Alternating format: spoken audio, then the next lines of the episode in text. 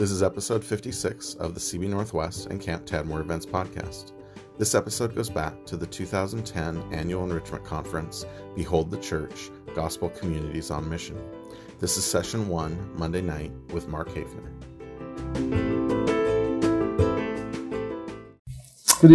It's a great privilege to pinch hit. Uh, as you know, the uh, United States bobsled they have two teams in case one crashes and burns. And uh, uh, so our first speaking team crashed and burned. And um, but you know that second team, or at least one of our teams, got gold. You know, uh, this speaking team hasn't run yet.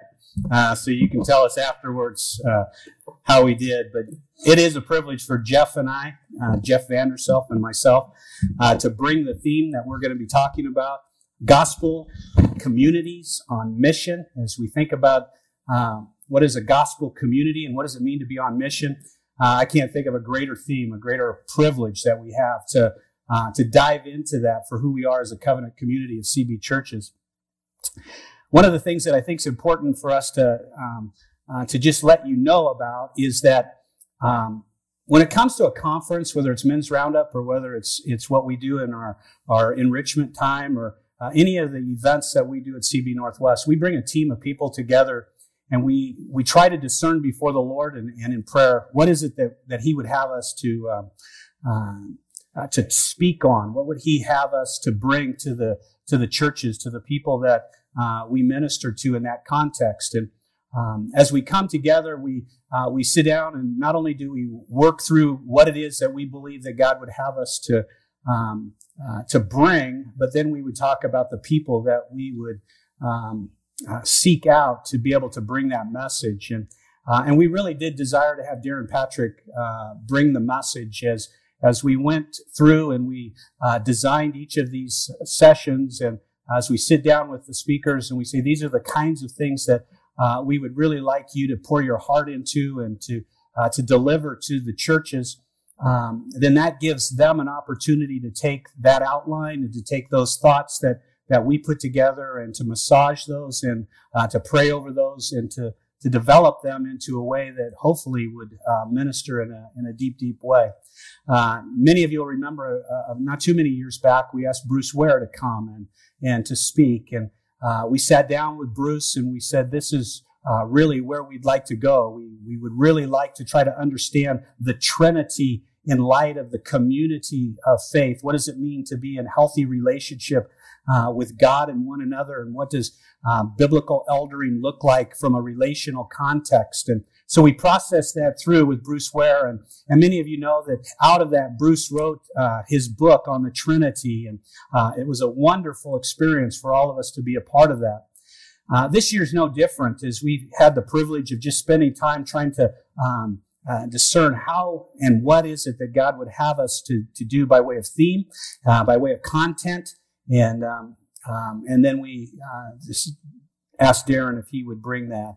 And unfortunately, he wasn't able to do that. But, um, but the good thing about that is the way that we go about trying to prepare for the meetings, because those who are part of that team uh, who we're going to uh, work with Darrin are actually those who are, are going to be bringing our sessions and our plenaries together Jeff and myself and some of those who will be doing um, the seminars throughout our week. So uh, we're thankful for the process, and uh, we trust that uh, it'll be very, very rewarding for all of us.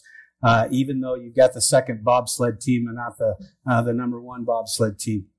How many of you were in this building in 1983 in uh, in the summer? Do any of you remember that? I see those hands.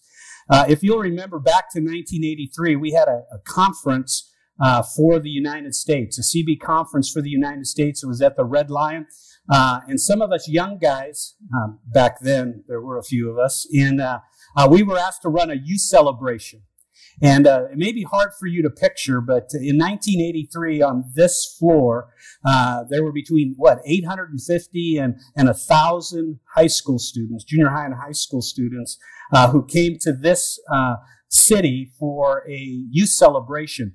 And it was there at uh, that time that the, the games that many of you have played for years since then were born uh, hydrothermonuclear war. Any of you remember those games? No, there's some guys. Okay, some of you are coming to life, and uh, uh, it was there that uh, it was in this in this arena right here that uh, uh we broke up those uh, 800 students into teams and we marched them down to the beach. Um, the National Guard provided for us their water truck. We filled up something like 13,000 water balloons, and we had a war down on the beach that second to none. And uh, it was one of the greatest experience of my life. We had a semi truck that all it did was haul luggage uh, for for young people from Portland to here. Uh, John Gustafson was in charge of finding buses for moving 800 kids uh, from the Portland area to here, then from here back to Portland, and then from there down uh, uh, or up to Columbia so that they could spend some time on the stern wheeler.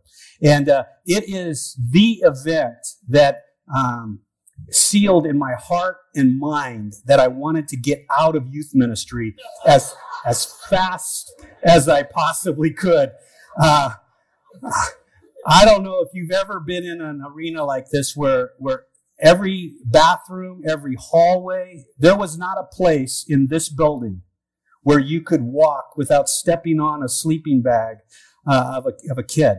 And about every 12 minutes, somebody would yell out, Good night, John Boy, you know, and it would echo from there and then over there, and then you'd hear them laugh over here. And uh, so finally, a few of us were really smart. We just locked the doors and went and got a hotel room and hoped that they would be alive in the morning.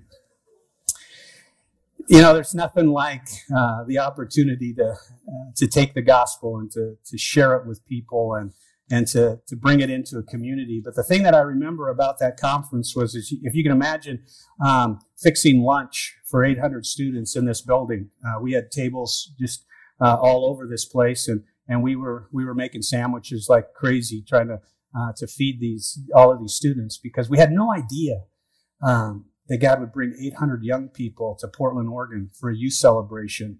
Um, while the adults did whatever adults do at conferences Oh, I guess it's kind of like this. Um, but anyway, uh, imagine, if you would, with me, that if while we were doing this, there were 800 students somewhere um, in this town uh, who were the next generation of those who would lead the Church of the Living God. Um, think what it would be like if um, if what we did here, um, gospel communities on mission, was of such significance uh, that the next generation uh, could not help but be compelled to want to embrace the truth of our God and want to live for Him with all their heart, with all their soul, and with all their mind.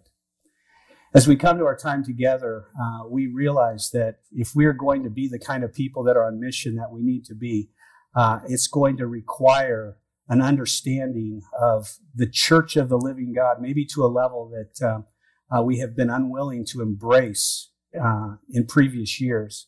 So tonight, what I'd like you to do is I'd like you to just think with me about this whole idea of what is it that's normative from God's perspective. In other words, if you and I could um, see creation from God's perspective, what is it that we would understand about that which is normal from where He sits? If you and I could look into salvation from God's perspective, if we were to see it as He sees it, as that which is normal, what would we see? If we could look at eternity from God's vantage point, if we could see it as he sees it and understand that that's just the normal way to see it, what would we see? This evening, I want to try to help us come to terms with this idea of that which is normative from God's perspective and how important it is that you and I fight, that we labor, that we war, that we work at trying to see that which he would have us to see. uh, to embrace that which He would have us to embrace, that which from our perspective may seem radical, that which from our perspective may seem to be beyond our ability to comprehend, but from God's perspective, it's just normal. So tonight, what I'd like you to do is to turn in your Bible to the Gospel of John, uh, the sixth chapter of the Gospel of John, and and it's a wonderful passage of Scripture. You know it well. Many of you have preached it many, many times. Uh, but tonight, I want to look at it through the vantage, uh, through the through the lens of um, just what is it that's said here, and how does God perceive it, and how should we perceive it in light of that? And so tonight I'm going to ask you if you would stand with me. We're going to put the scripture up on the screen and uh, we're just going to read. But if you would stand as we read God's word as it is here on the scripture, on the screen. On the next day, the crowd that remained on the other side of the sea saw that there had been only one boat there, and that Jesus had not entered the boat with his disciples, but that his disciples had gone away alone. Other boats from Tiberias came near the place where they had eaten the bread after the Lord had given thanks. So when the crowd saw that Jesus was not there, nor his disciples, they themselves got into the boats and went to Capernaum, seeking Jesus. When they found him on the other side of the sea, they said to him, Rabbi, when did you come here? Jesus answered them, Truly, truly, I say to you, you are seeking me not because you saw signs, but because you ate your fill of the loaves. Do not labor for the food that perishes, but for the food that endures to eternal life, which the Son of Man will give to you. For on him God the Father has set his seal. Then they said to him, What must we do to be doing the works of God? Jesus answered them, This is the work of God, that you believe in him whom he has sent. So they said to him, then what sign do you do that we may see and believe you? What work do you perform? Our fathers ate the manna in the wilderness. As it is written, He gave them bread from heaven to eat. Jesus then said to them, Truly, truly, I say to you, it was not Moses who gave you the bread from heaven, but my Father gives you the true bread from heaven. For the bread of God is he who comes down from heaven and gives life to the world. They said to him, Sir, give us this bread always. Jesus said to them, I am the bread of life. Whoever comes to me shall not hunger, and whoever believes in me shall never thirst. But I said to you that you have seen me, and yet do not believe. All that the Father gives me will come to me, and whoever comes to me I will never cast out. For I have come down from heaven, not to do my own will, but the will of him who sent me. And this is the will of him who sent me, that I should lose nothing of all that he has given me, but raise it up on the last day. For this is the will of my Father, that everyone who looks on the Son and believes in him should have eternal life, and I will raise him up on the last day. So the Jews grumbled about him because he said, I am the bread that came down from heaven. They said, Is not this Jesus, the son of Joseph, whose father and mother we know? How does he now say, I have come down from heaven? Jesus answered them, Do not grumble among yourselves. No one can come to me unless the Father who sent me draws him, and I will raise him up on the last day. It is written in the prophets, and they will all be taught by God. Everyone who has heard and learned from the Father comes to me. Not that anyone has seen the Father, except he who is from God. He has seen the Father. Truly, truly, I say to you, whoever believes has eternal life. I am the bread of life. Your fathers ate the manna in the wilderness, and they died. This is the bread that comes down from heaven, so that one may eat of it and not die. I am the living bread that came down from heaven. If anyone eats of this bread, he will live forever. And the bread that I will give for the life of the world is my flesh.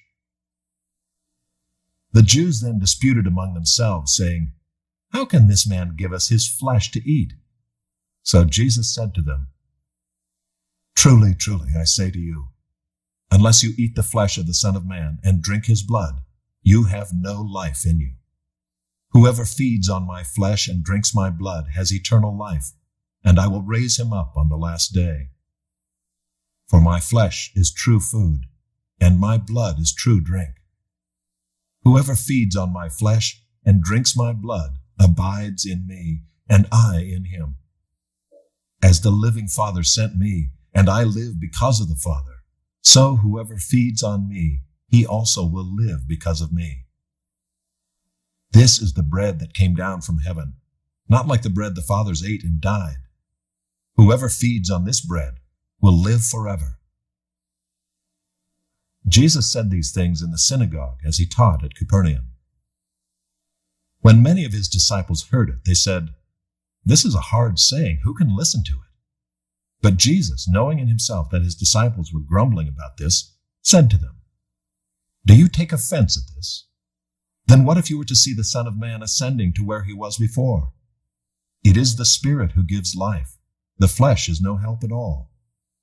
The words that I have spoken to you are spirit and life. But there are some of you who do not believe. For Jesus knew from the beginning who those were who did not believe and who it was who would betray him. And he said, This is why I told you that no one can come to me unless it is granted him by the Father. After this, many of his disciples turned back and no longer walked with him. So Jesus said to the twelve, Do you want to go away as well? Simon Peter answered him, Lord, to whom shall we go? You have the words of eternal life, and we have believed and have come to know that you are the Holy One of God. Jesus answered them, Did I not choose you, the twelve, and yet one of you is a devil? He spoke of Judas, the son of Simon Iscariot, for he, one of the twelve, was going to betray him. Would you bow with me in a word of prayer? Father, as we think about the Word of God, as it was read, read to us here. Um, we acknowledge our desperate dependency upon you. And so tonight it would be, um, it would bring us great pleasure if you would help us to see and to hear uh, that which your Spirit would have for us from this passage of Scripture. And that we'd be able to apply it to our lives and our ministries in ways that, um, that you uh, would obviously have superintended. And so we thank you for your word and uh, we trust it and we live by it and we give you thanks for it. In Jesus' name we pray. Amen. Uh, please be seated.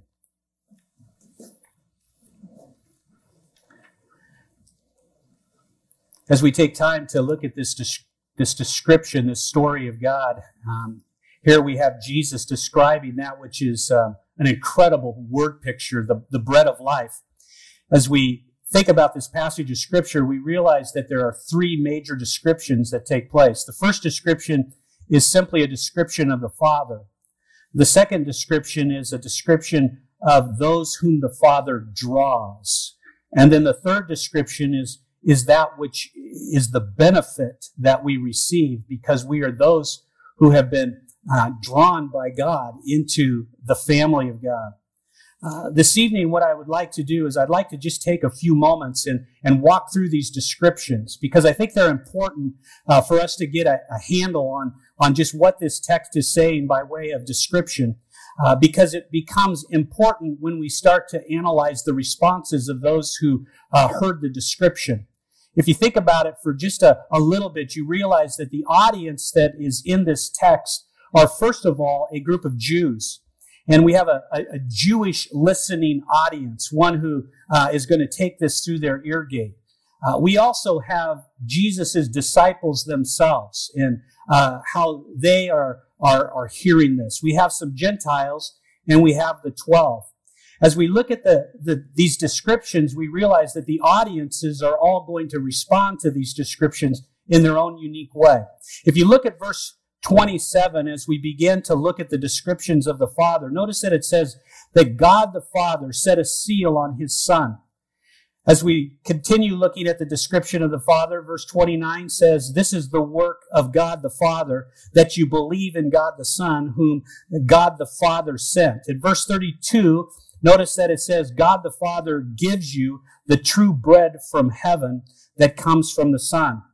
Then look over at verse 37 as we um, as we get a hold of this description of the Father. All that the that God the Father gives to the Son uh, will come to God the Son. Uh, notice what it says in verse 40. For this is the will of God the Father, that everyone who looks on the Son and believes in him should have eternal life. Verse 44. No one can come to God the Son unless God the Father draws him. Look at verse 45. It is written in the prophets, and they will be taught by God the Father. Everyone who has heard and learned from God the Father comes to God the Son. Then look over at verse 57 and notice what it says. As the living Father sent me, and I live because of the Father, so whoever of me, God the Son, he also will live because of me. Now look at verse 65. No one can come to God the Son unless it is granted to him by God the Father. So when we look at this description of God the Father, what we realize is, is that this text is really one of, of describing the work of God the Father through his Son. So when Jesus Christ declares, I'm the bread of life, he is declaring this idea that he is the bread of the life because of the work of the Father. Then as we continue analyzing the passage, what we begin to realize is, is that because of what God the Father does through God the Son, there is this process of drawing people uh, to God the Father through the Son, and that those who God draws receive great benefit.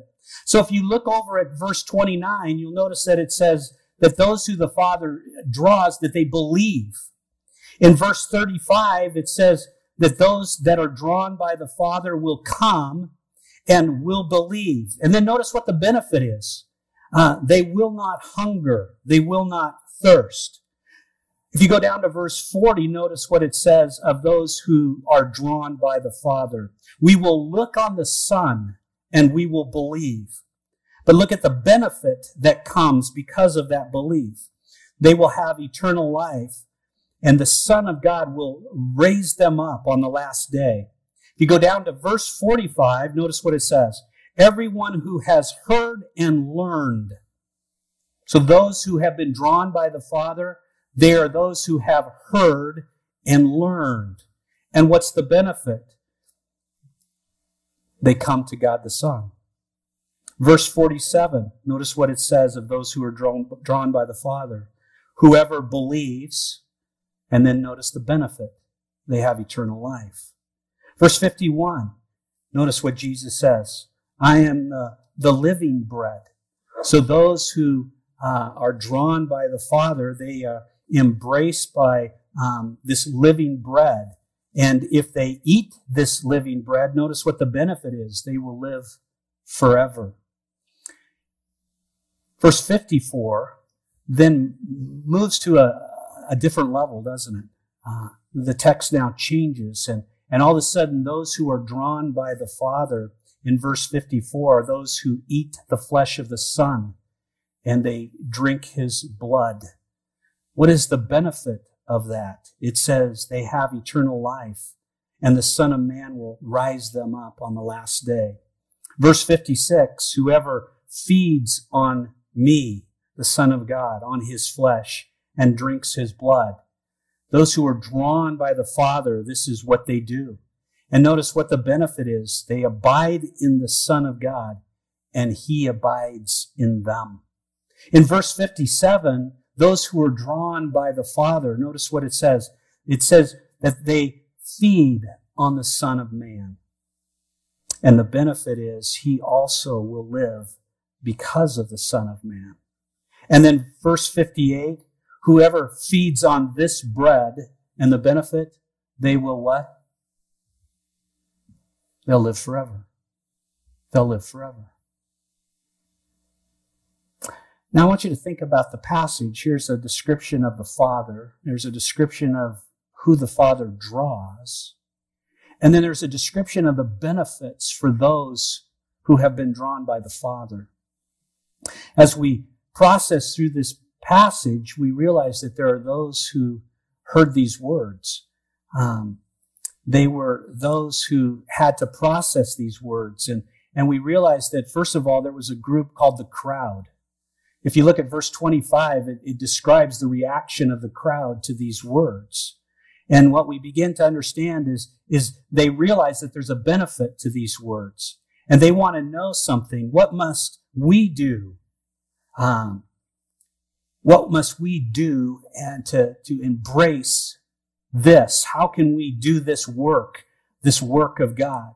Verse 28 says, Rabbi, uh, when did you come here? When did you, when did you get from this side of the, of the water to that side of the water? How did you get here? And, and how do we get in touch with that which uh, this bread offers to us? And, and Jesus knows their hearts. And, and he says, you're not coming because you want to believe, but you're coming because you want to get your bellies filled.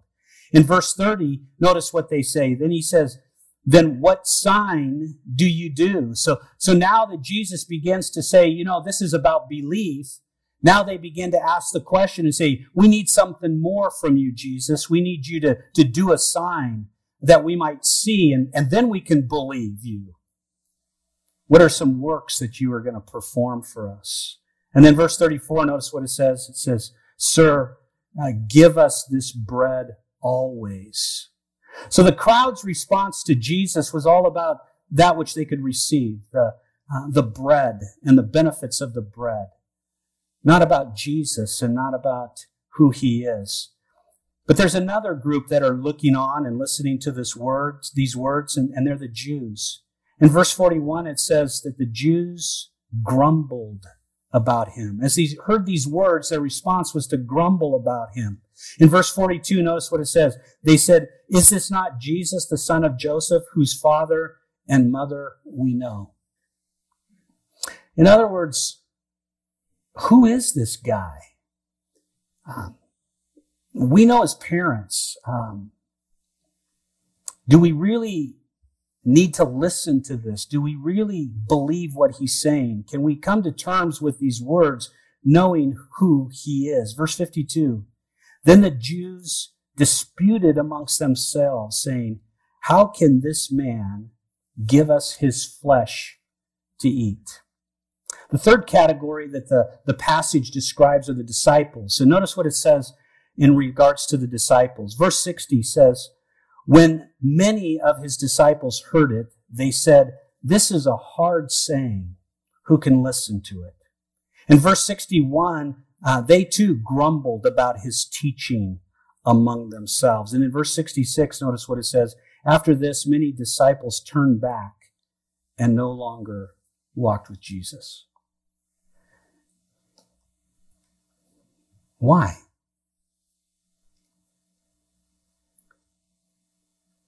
Think with me for just a second. When Jesus said these words, when Jesus said, um, I'm the bread of life. Uh, when Jesus said that you have to eat my flesh and drink my blood, when Jesus said, unless the Father draws you, you will not believe. When these words were put out of Jesus' mouth, how, how do you think the Trinity processed that? In other words, did the did the Godhead say, wow, that was really radical? Uh, we, we really, uh, we really pushed the envelope there. Um, boy, we just, uh, we really brought something to those, those humans. Um, in other words, when, when, when Jesus talked this way, Why was he talking like this? Why was Jesus describing himself as the bread of life? Why was Jesus describing himself in terms that, um, that said, you got to eat of me? You've got to, you've got to take of me. You have to embrace me in and through the wholeness of your being. In other words, I don't think they were radical from Jesus' perspective.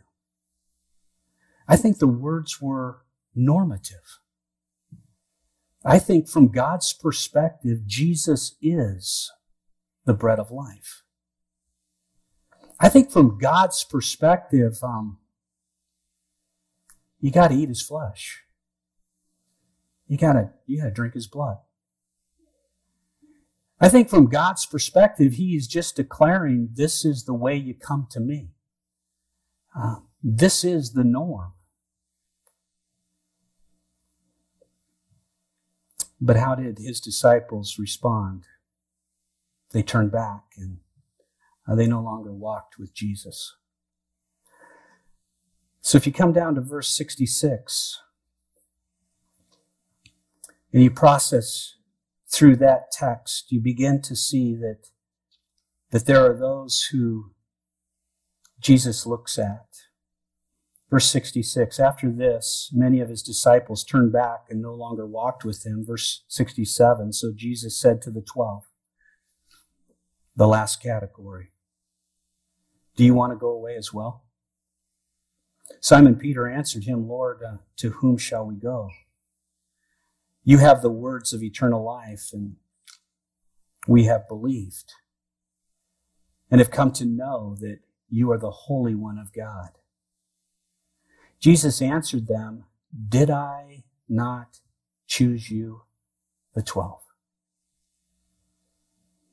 He spoke of Judas, the son of Simon Iscariot, for he, one of the twelve, was going to betray him. Here's the word picture that I want us to try to, to get a hold of. When we look at John chapter 6, what we realize is, is that um, there were a number of people, a crowd, Jews, and disciples, who couldn't deal with the normative. They couldn't deal with the, the what really is. In other words, if they could reduce salvation to eating bread that Jesus provided, then they were okay. We're for that. If they could recast the story to fit with who they knew Jesus was the son of Joseph and Mary, just one of them. Uh, if somehow they could take the words and and uh, rewrite them so that they weren't so hard to listen to, then maybe they'd be okay with that. But it was the twelve. It was the twelve who said, the way Jesus said it, no matter how hard it is, it's what's right. It's what's true. It's the real norm. As you think about what our Bible says, as we uh, together this week spend time thinking about the gospel, about community, about mission. As we spend time together walking uh, with those words in front of us, it becomes really, really important, does it not, that we come to terms with what the normative statements of Scripture are about the gospel. What does the Bible say the gospel is.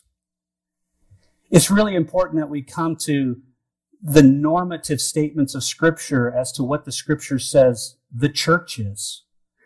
What does the Bible say the church is? When it comes to the mission, it becomes really important, does it not, that we recognize that this is what the Bible says the mission is. Now, let me just uh, try to take this a little further uh, this evening. How many of us would expect that the statements of the gospel would be easy statements from our perspective? How many of us would think that the statements about, about the church would be easy statements from our perspective? Or the mission, would they be easy statements from our perspective? No. In other words, what's normative from God's perspective becomes what? It becomes radical from our perspective. If I'm going to embrace who Jesus really is, then I'm going to have to come to terms with some things that are, are very hard to hear. But they have got to lead me to belief. If I'm going to come to terms with what the Bible says about what the gospel is, I'm going to have to, I'm going to have to embrace those statements, no matter how hard they are. If I'm going to come to terms with what the Bible says about His church and about the mission of the gospel, then all of a sudden what I'm going to have to do is I'm going to have to come to terms with what those statements are. Why? Why is it so important that we come to terms with those statements? Because that becomes the evaluation of whether or not we truly believe. You see, we don't get the privilege of recasting the gospel into that which we want it to be. We must embrace it for what the Bible declares it to be. We don't get to refashion church into what we want it to be, but we must embrace what the Bible declares it to be. And we do not get to make the mission anything we want it to be, but we must embrace that which the Bible declares for it to be.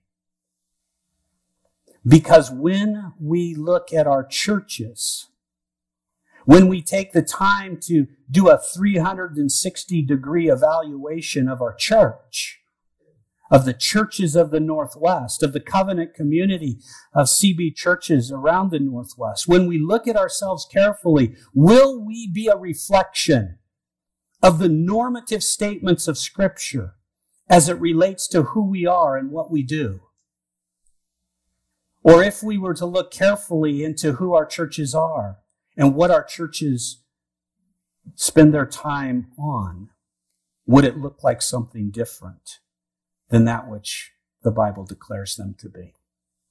So tonight, what I would like to do is, is just take a few moments and, and um, just remind us, if you will, of some of those great affirmations that come from the scripture as it relates to those things that uh, the Bible declares to be true about the gospel, about the church, and about the mission. If you think of who we are as a covenant community of churches, we affirm our commitment to the task of living as gospel communities on mission. That's what we do as a, as a, as a covenant community of churches. We, we affirm our commitment to the task of living as gospel communities on mission. How do we do that? We do so by pledging ourselves in allegiance to Christ himself, to the gospel itself, and to each other as fellow ambassadors of the kingdom of God. As we begin to, to process that, as we as we talk about that this week, as we think about this idea that, that we have pledged ourselves as, as those who are gospel communities on mission, as we have uh, pledged our allegiance to Christ himself, and as we have pledged our allegiance to the gospel itself and to the mission of God as ambassadors of the kingdom of God, we realize that the Bible gives us those things that we affirm.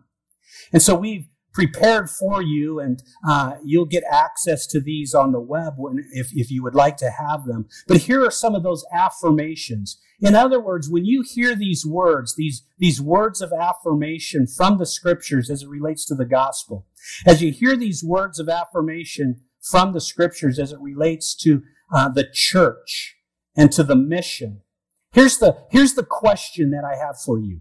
When you look at your church, when you look at us as, um, as a covenant community of churches centered on the gospel, when you, when you honestly evaluate who we are and who you are as the, as the church represented throughout the Northwest, do these affirmations, do they represent what you and I are as we live as the church of the living God in community. In other words, when people see us, are they going to see what the Bible declares? Or are they going to see something else?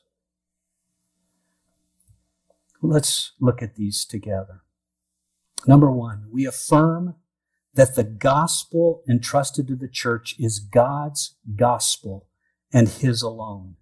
We affirm that the gospel is the saving power of God in that the gospel affects salvation to everyone who believes. We affirm that the gospel diagnoses the universal human condition as one of sinful rebellion against God.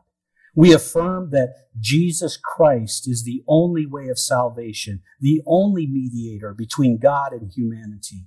We affirm that the church is commanded by God and is therefore under divine obligation to preach the gospel to every living person.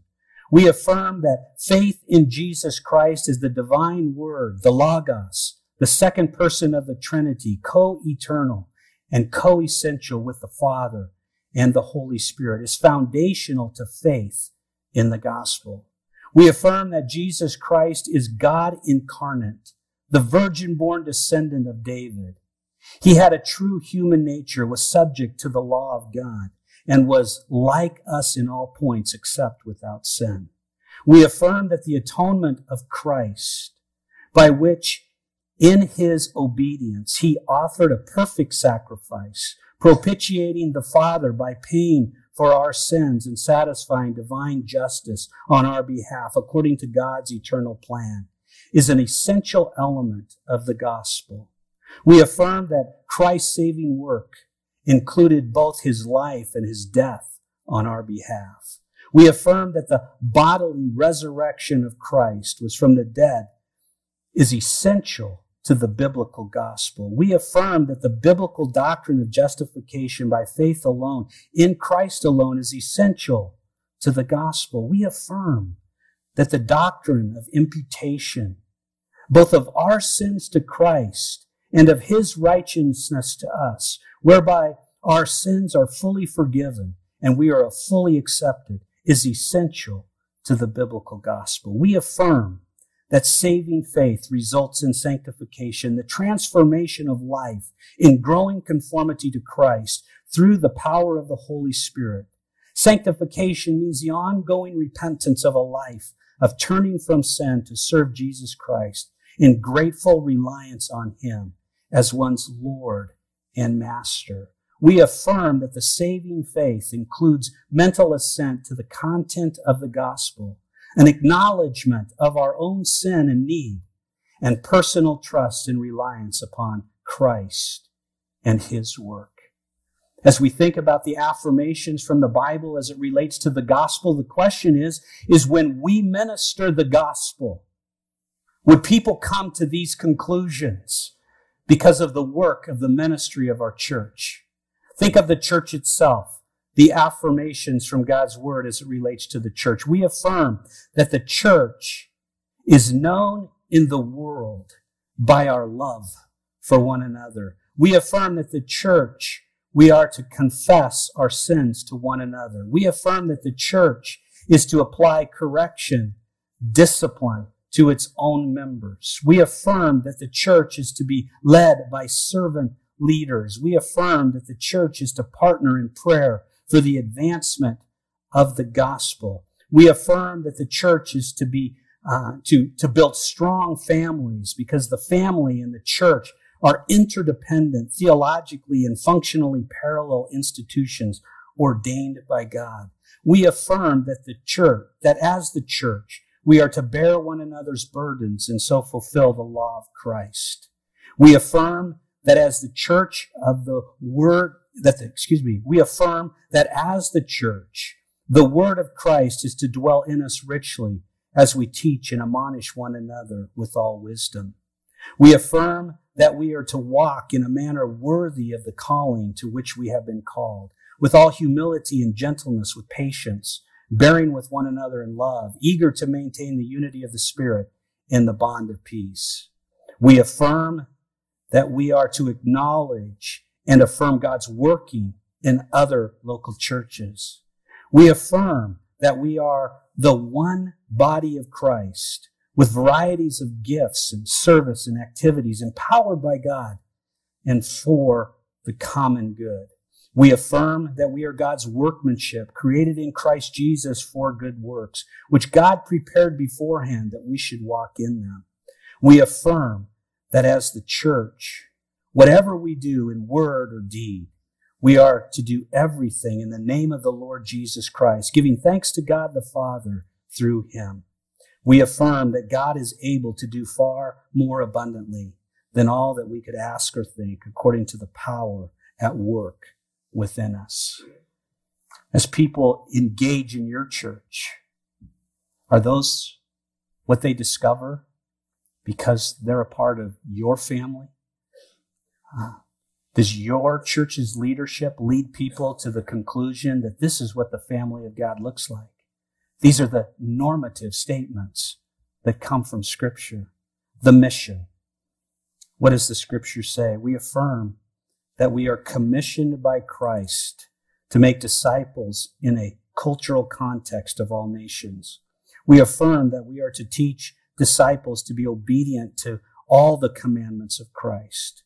We affirm that we have been given the ministry of reconciliation, and as ambassadors of Christ, He is making His appeal through us.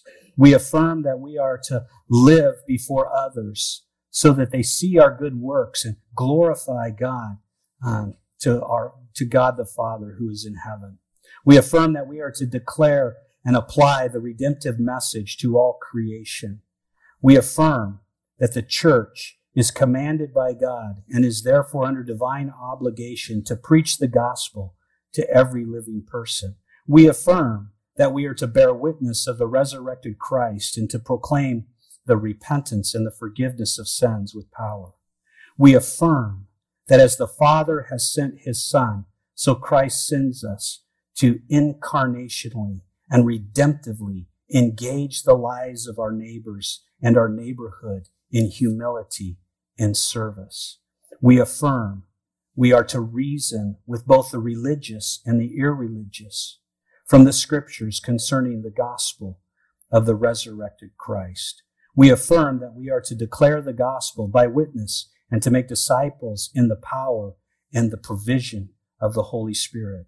And we affirm that although we are free in Christ, we are to make ourselves servants of all kinds of people so that we might share with them the gospel message and its blessing.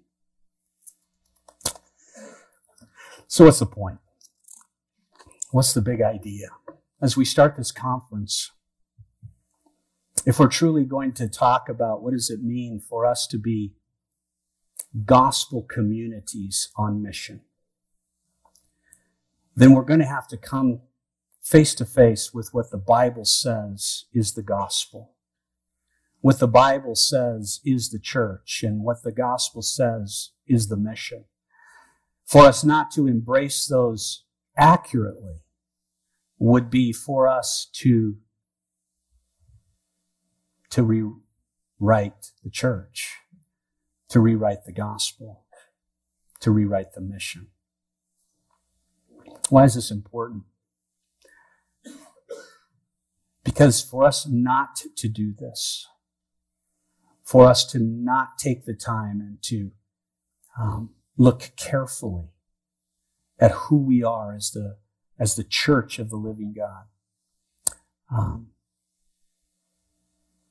makes it impossible for the next generation to truly know who it is that we serve and who it is that leads to salvation. So here's the, here's the takeaway for tonight.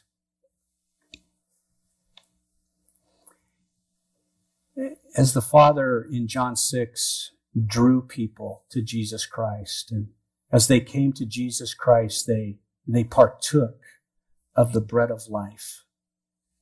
As they ate his flesh and as they drank his blood, um, they became those who embraced the word of life. Uh, they became alive. They began to, to walk all the way through with Jesus Christ through his death, his burial, and his resurrection. And they became those who started the greatest movement in all of human history as we read through the book of Acts, the development of the New Testament church. Well, here we are on the other side of that. Here we are, the New Testament church, down through the ages, uh, looking for the blessed hope and the, and the glorious appearance of our great God and our Savior, Jesus Christ. And as we journey together as a covenant community, as gospel communities on mission,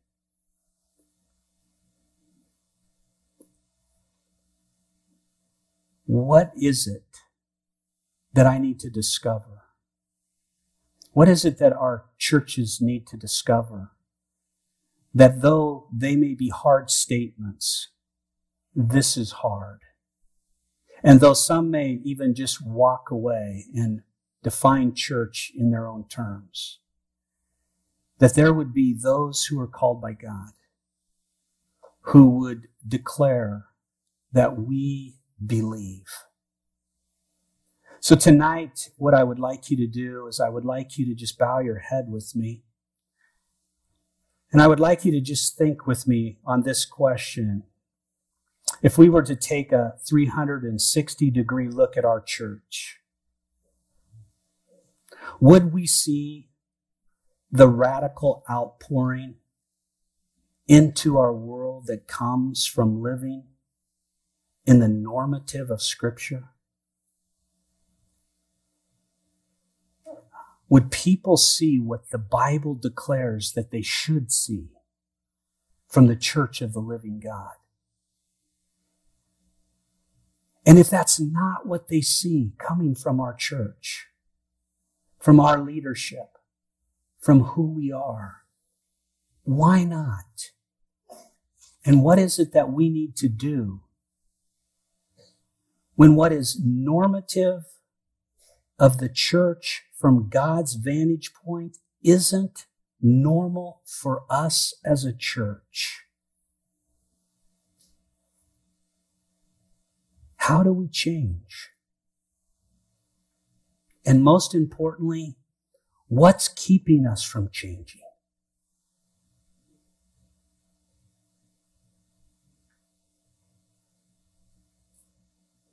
Lord Jesus, tonight, we just want to pause and we recognize that um, what your Bible says about the gospel, what your Bible says about the church, the covenant community, and what your Bible says about the mission that to truly understand the words, we would have to say, from our perspective, from our vantage point, these are hard words. From our vantage point, we would have to say that this is radical. From our vantage point, we would have to say, if these things be true about us, it would turn the whole world upside down. So, Lord, tonight we just want to pause and take stock and ask the question. If the words of the Bible, as it relates to what you declare to be true about your church, is not what we see, or to some degree we do not see it, then God, would you be so gracious as to avail that disparity to us so that we might turn to you and believe. That we would embrace that which you say because you have the words of life.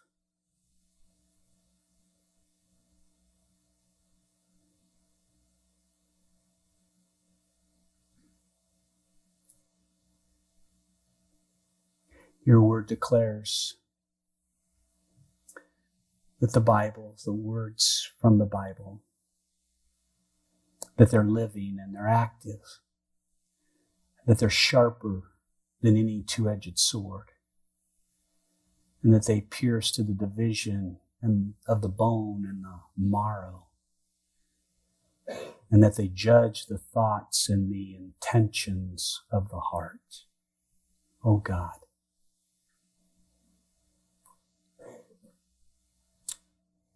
What is the judgment that you render to us tonight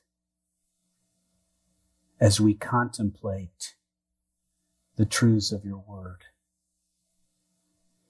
Not simply the truths of what your word says about Jesus as the bread of life, as important as that is, but what your Bible says about the finished work of the bread of life on the cross of Calvary.